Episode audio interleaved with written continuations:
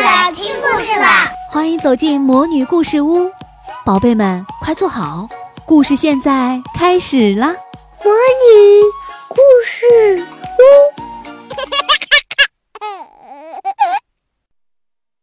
屋，元宵节。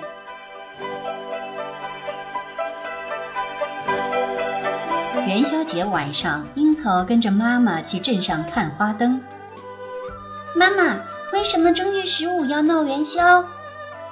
路上，樱桃问妈妈：“正月就是元月，古人把夜叫宵，而这个月的十五呢，又是一年中第一个月圆的夜晚，所以正月十五就叫元宵节。”妈妈耐心地解释着。说起闹元宵，还有一段历史传说呢。相传汉高祖刘邦死后，吕后的儿子做了汉惠帝。汉惠帝生性懦弱，大权渐渐落到了吕后手中。惠帝病死后，吕后独揽朝政，把刘氏天下变成了吕氏天下。朝中老臣和刘氏宗室敢怒不敢言。吕后病逝后，吕氏家族在上将军吕禄家密谋作乱，想夺取刘氏江山。齐王刘襄为了保住刘氏江山，与开国老臣们一起设计除掉了吕禄，平定了诸吕之乱。大家拥立刘邦的儿子刘恒登基，称汉文帝。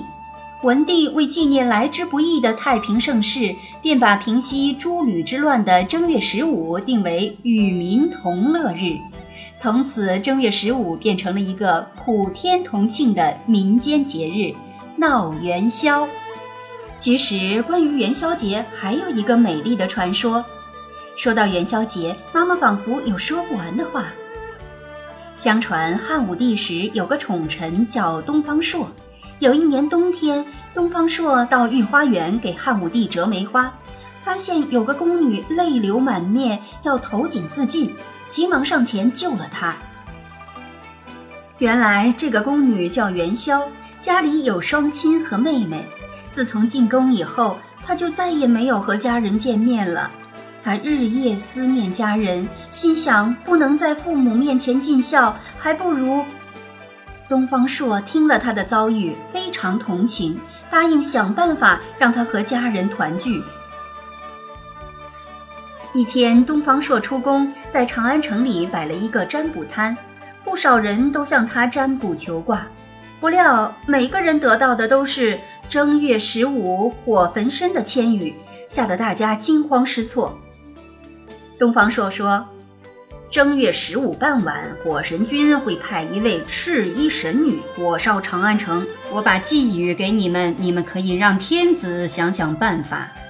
人们纷纷来找汉武帝，只见寄语上写着：“长安在劫，火焚帝阙，十五天火焰红宵夜。”汉武帝大惊，连忙请来了东方朔。东方朔说：“嗯，听说火神君最爱吃汤圆儿。”宫中的元宵不是经常给你做汤圆吗？十五晚上可以让元宵做好汤圆，再传令家家户户都做汤圆儿，一起供奉火神君。同时满城挂花灯、点鞭炮、放烟火，好像城里失火了，这样就可以瞒过玉帝了。到了正月十五，长安城里张灯结彩，烟火通明。元宵的父母也带着元宵的妹妹进城观灯。当他们看到写有“元宵”字样的大宫灯时，惊喜地高喊：“元宵，元宵！”元宵听到喊声，忙跑出来，终于和家人团聚了。从此，每年正月十五，家家户户都会挂花灯、放烟火、做汤圆儿供奉火神君。因为元宵做的汤圆最好，所以人们就把汤圆儿叫做元宵。这天也称元宵节。一路讲着故事，樱桃和妈妈来到了镇上。这里早已是人山人海，街道两旁卖冰糖葫芦的、吹糖人儿的、卖棉花糖的，好不热闹。叫卖声、吆喝声、喊叫声，一声更比一声高。四座高台上正在上演对台戏，京剧、黄梅戏、秦腔、豫剧，一台比一台精彩。舞龙场地，一条神气的巨龙在小伙子们的手中上下翻飞，龙头上双脚直立，耳目圆睁，龙须飘飘，龙嘴中一个蓝色铜铃前后摆动，叮铃铃铃响个不停。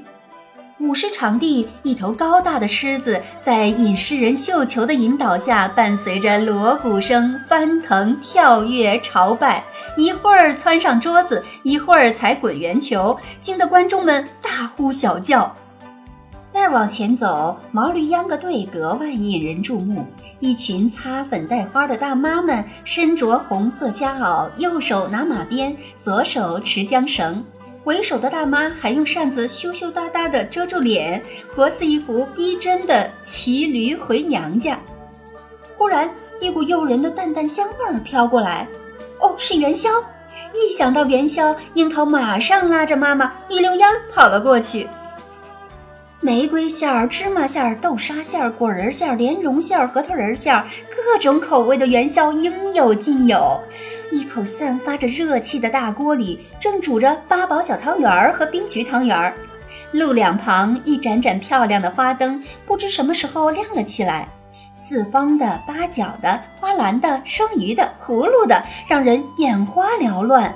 最吸引人的要数花灯上的灯谜了。一加一打一字，嗯，答案是王。一家十一口打一字。嗯，小朋友也来猜一猜，答案是什么呢？嗯，是吉。此起彼落，打一玩具。想一想，哦，答案是跷跷板。哎呀，这回碰到难题了。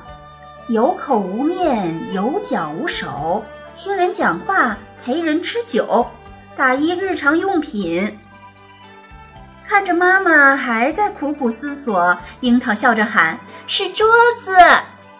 突然，伴随一连串震天动地的咆哮，几个火球直冲云霄，随即化成千百道五色火光，点燃了整个小镇的上空。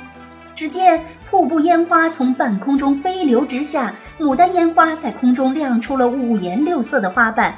把小镇照得火树银花不夜天，也照得大家心中暖暖和和的。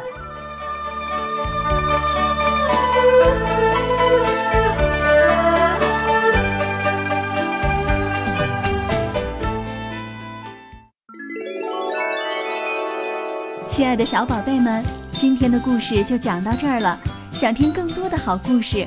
欢迎你在微信公众号上搜索“魔女故事屋”，加关注来和我们做朋友。这里有更多的好故事等着你哦！我们下期再见。